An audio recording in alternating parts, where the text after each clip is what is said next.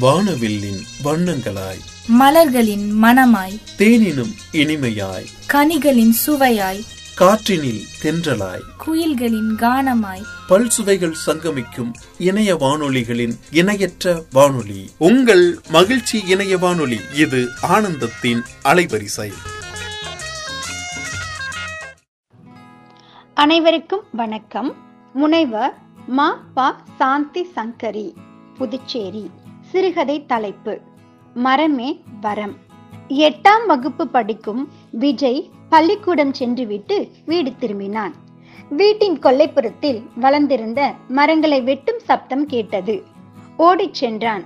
பார்த்த காட்சி அவனை அதிர்ச்சியடைய வைத்தது. கொல்லைப்புறத்தில் இருந்த தென்னை மரங்கள் வெட்டப்பட்டு வீழ்ந்து கிடந்தன. விஜய் ஆசையாக வளர்த்த பப்பாளி சாய் சாய்ந்து கிடந்தது. கொய்யா மரத்தை கூலியாட்கள் வெட்டி கொண்டிருந்தனர். அவனது தந்தை பரமசிவம் அருகே நின்று கூலியாட்களை வேலை வாங்கி கொண்டிருந்தார். மெல்ல அப்பாவை நெருங்கிய விஜய் தயக்கத்துடன் ஏம்பா மரங்களை எல்லாம் வெட்டுறீங்க? என்றான். புதுசா இரண்டு அறை கட்ட போறேன் என்றார் பரமசிவம்.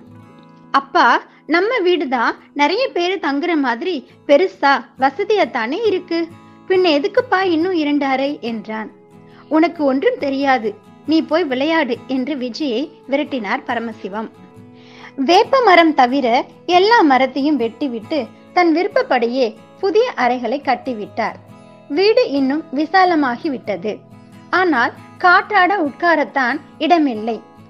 கான்கிரீட் சுவருக்குள்ளே மின்விசிறியின் கீழே பிடித்து வைத்த சிலை போல அமர வேண்டியதாயிற்று.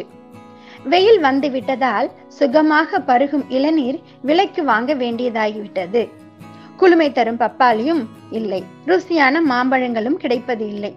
காசு கொடுத்து வாங்கி சாப்பிட்டாலும் எதுவுமே ருசியாக தெரியவில்லை.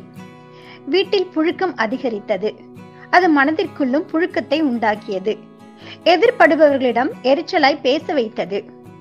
வீட்டு முற்றத்தில் நின்ற வேப்ப மரந்தான் இப்போது பரமசிவத்தின் ஒரே ஓய்விடம். முன்பு பால்கனையில் கிடந்த சாய்வு நாற்காலி இப்போது வேப்ப மரத்தின் அடியிலேயே எப்போதும் கிடந்தது. ஒருமுறை பள்ளி விட்டு திரும்பிய விஜய் தந்தையை பார்த்து இந்த மரத்தை மட்டும் ஏன் வெட்டலப்பா? என்றான். அதற்கு பரமசிவம் இந்த மரத்துல நம்ம குலசாமி இருக்குது என்றார்.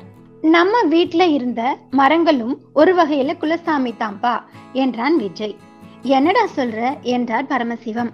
உண்மைதான்ப்பா நாம கேட்டது கிடைக்கிறதுக்காக குலசாமியை கும்பிடுறோம்.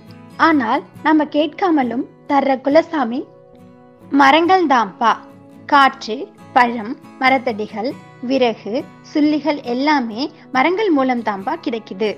மரம் என்பது இயற்கையின் வரம். அந்த வரத்தை வேண்டான்னு சொன்னா இப்போ நாம அனுபவிக்கிற கஷ்டமே சாபமாக தொடரும். ஒவ்வொரு மரத்தையும் குலசாமியா நினைச்சா அவையே நம்மை வாழ வைக்கும். வேகமாக பேசி முடித்தான் விஜய். பரமசிவம் சாய்வு நாற்காலியில் சாய்ந்தபடியே சில நிமிடம் யோசித்தார். பிறகு நாற்காலியை வீட்டிற்குள் எடுத்து வைத்துவிட்டு விஜயை கூட்டிக் கொண்டு வேகமாக புறப்பட்டார். தோட்டக்கலை பண்ணைக்கு. மறுநாள் மரக்கன்றுகளுக்கு மகிழ்ச்சியாக நீர் விட்டான் விஜய். கதை நிறைவு பெற்றது. இப்பொழுது இருக்கும் சூழலில் காற்று மிகவும் மாசுபட்டிருக்கிறது. மேலும் நாம் சுவாசிக்க ஏதுவான உயிர்காற்று தூய்மையானதாக இல்லை. இந்நிலையை சரி செய்ய நாம் ஒவ்வொருவரும் குறைந்தது ஒரு மரத்தையாவது நட்டு வளர்க்க வேண்டும்.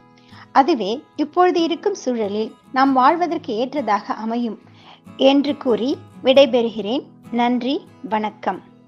முனைவர் சாந்தி சங்கரி புதுச்சேரி.